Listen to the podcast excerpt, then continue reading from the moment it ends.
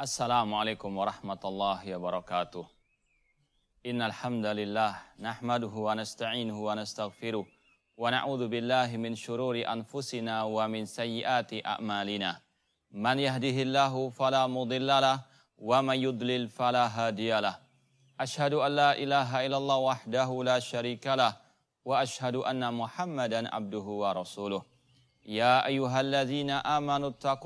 haqqa tuqatih wa la ولا تموتن إلا وأنتم مسلمون.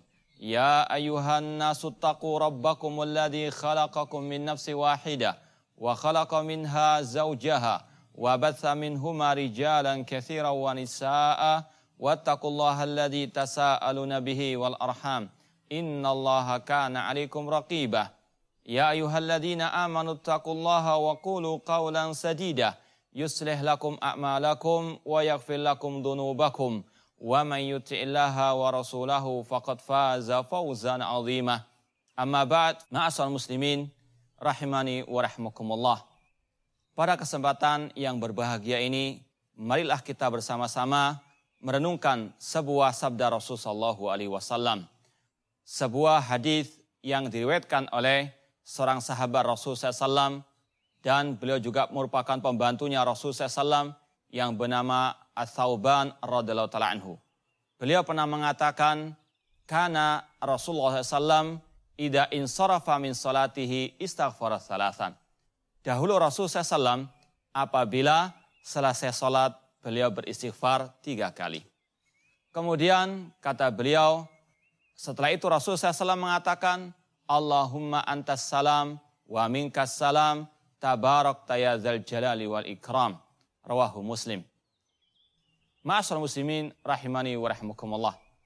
Ini merupakan salah satu zikir yang dianjurkan, disyariatkan untuk kita membacanya setelah selesai sholat fardu. Di sini ada beberapa hal yang perlu kita sampaikan.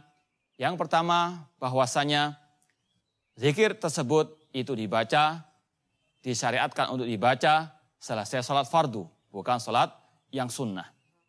Kemudian, di antara zikir yang dibaca oleh Salam selesai sholat adalah istighfar tiga kali. Yang pertama, ma'asal muslimin rahimani wa rahmukumullah. Ini merupakan salah satu zikir yang muqayyad. Zikir yang diikat dengan bilangan, yaitu tiga kali dan dibaca selesai sholat fardu. Para ulama mengatakan zikir ada dua, zikir yang muqayyad dan zikir yang mutlak. Zikir yang muqayyad ini tidak boleh untuk kita menambahkan lebih daripada yang telah dicontohkan oleh Rasulullah SAW. Istighfar cukup tiga kali. Seorang ulama salaf yang bernama Abu Zu'ar Ar-Razi rahimahullah ta'ala ditanya bagaimana cara beristighfar yaitu mengatakan astagfirullah, astagfirullah, astagfirullah. Ini cukup tiga kali saja dibaca pada waktu selesai sholat fardu. Tidak boleh untuk kita menambah-nambahkannya. Karena sudah muqayyad terikat dengan bilangan. Seandainya lebih dari itu dibolehkan, itu baik, maka Rasulullah SAW yang akan pertama kali mengamalkannya, mencontohkannya, mengajarkannya kepada kita.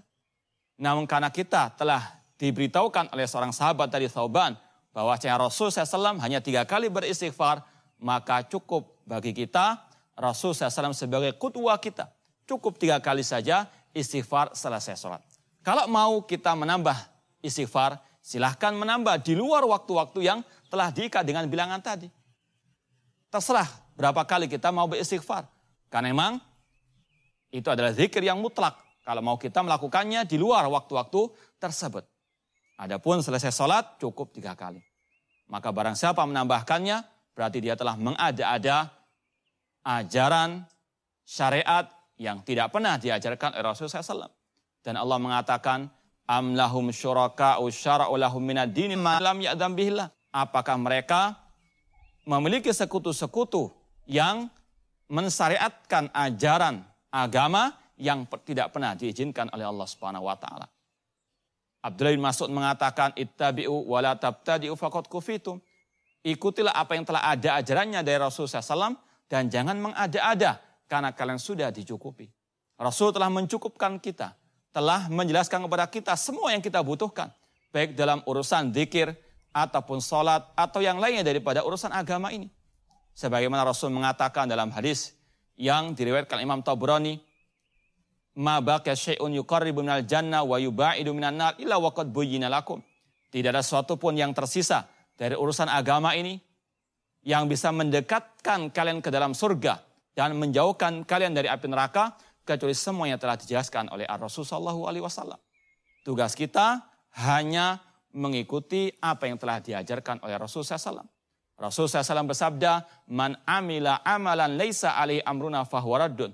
Barang siapa yang melaksanakan suatu amal ibadah yang tidak sesuai dengan sunnahku, maka tertolak. Rawahu muslim. Maka tidak selayaknya bagi seorang muslim yang telah mengucapkan asyhadu anna Muhammad Rasulullah untuk menambah-nambah ajaran yang tidak pernah diajarkan oleh Rasul SAW.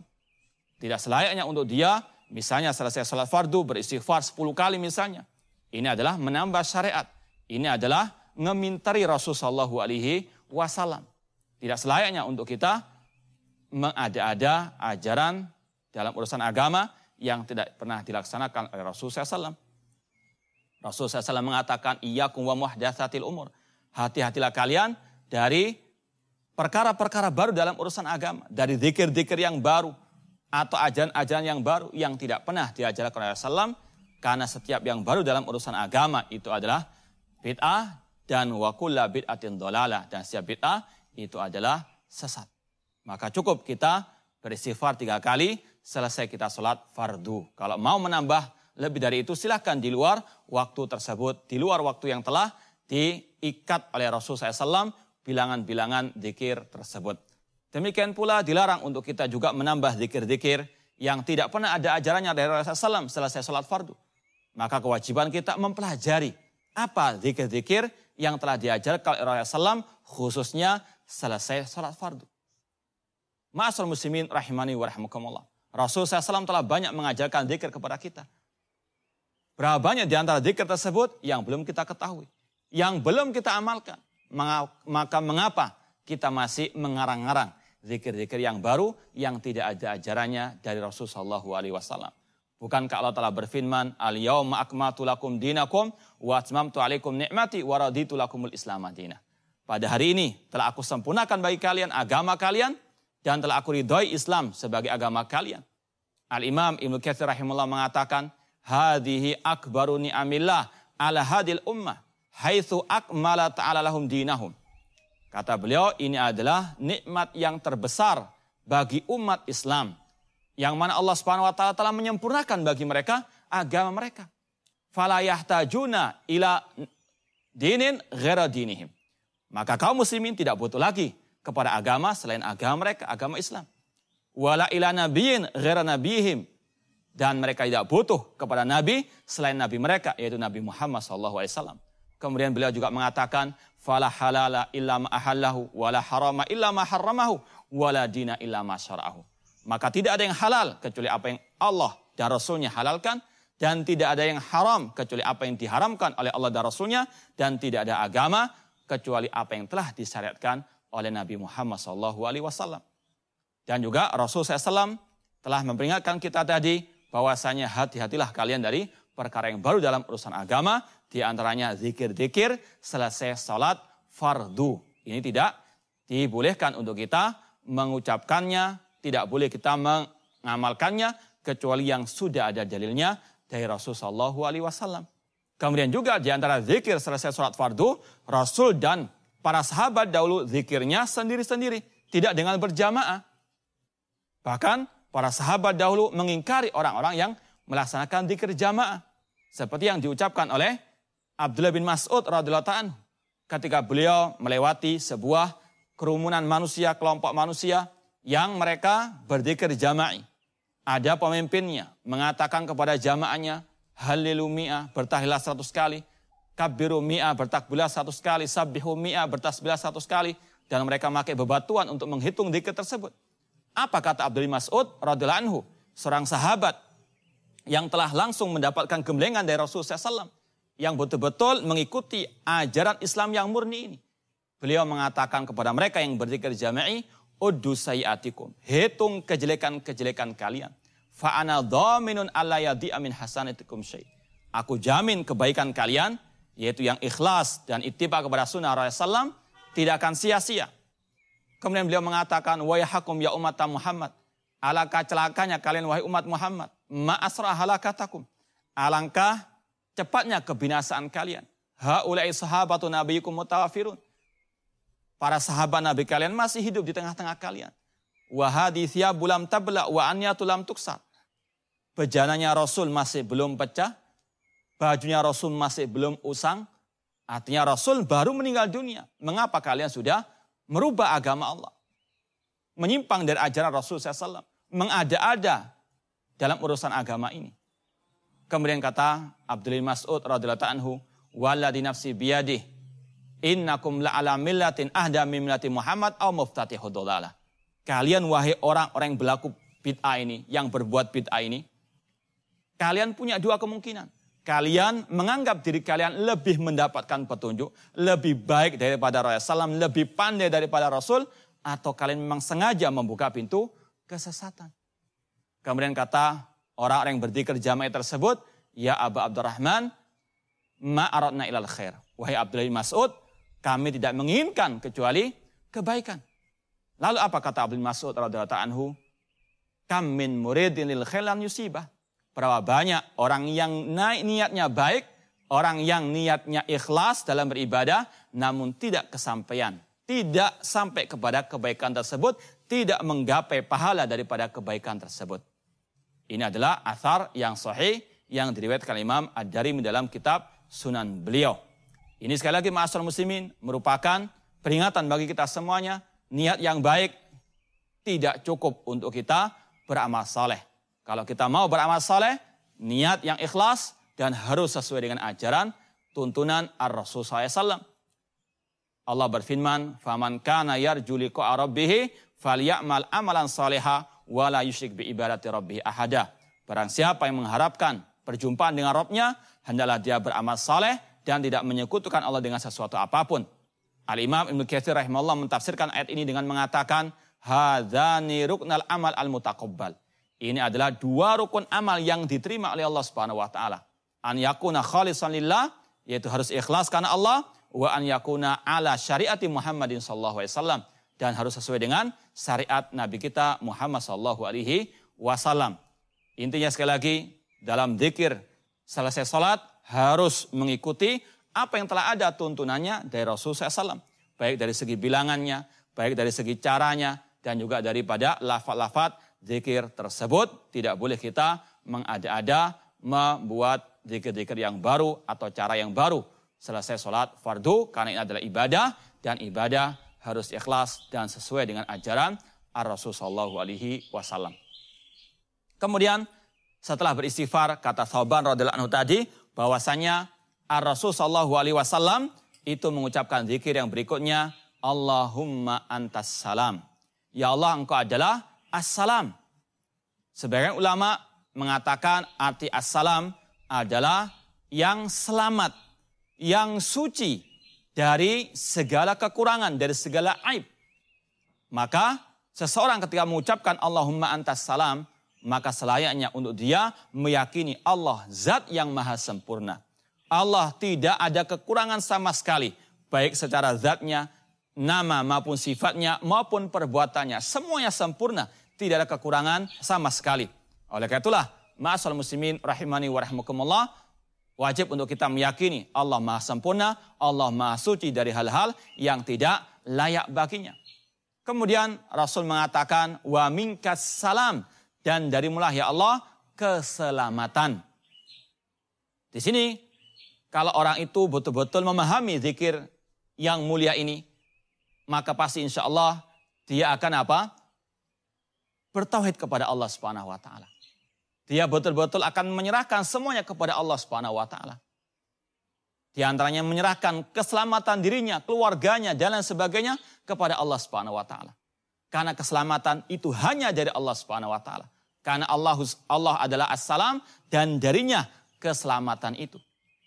Maka tidak selayaknya untuk kita meminta keselamatan kepada selain Allah.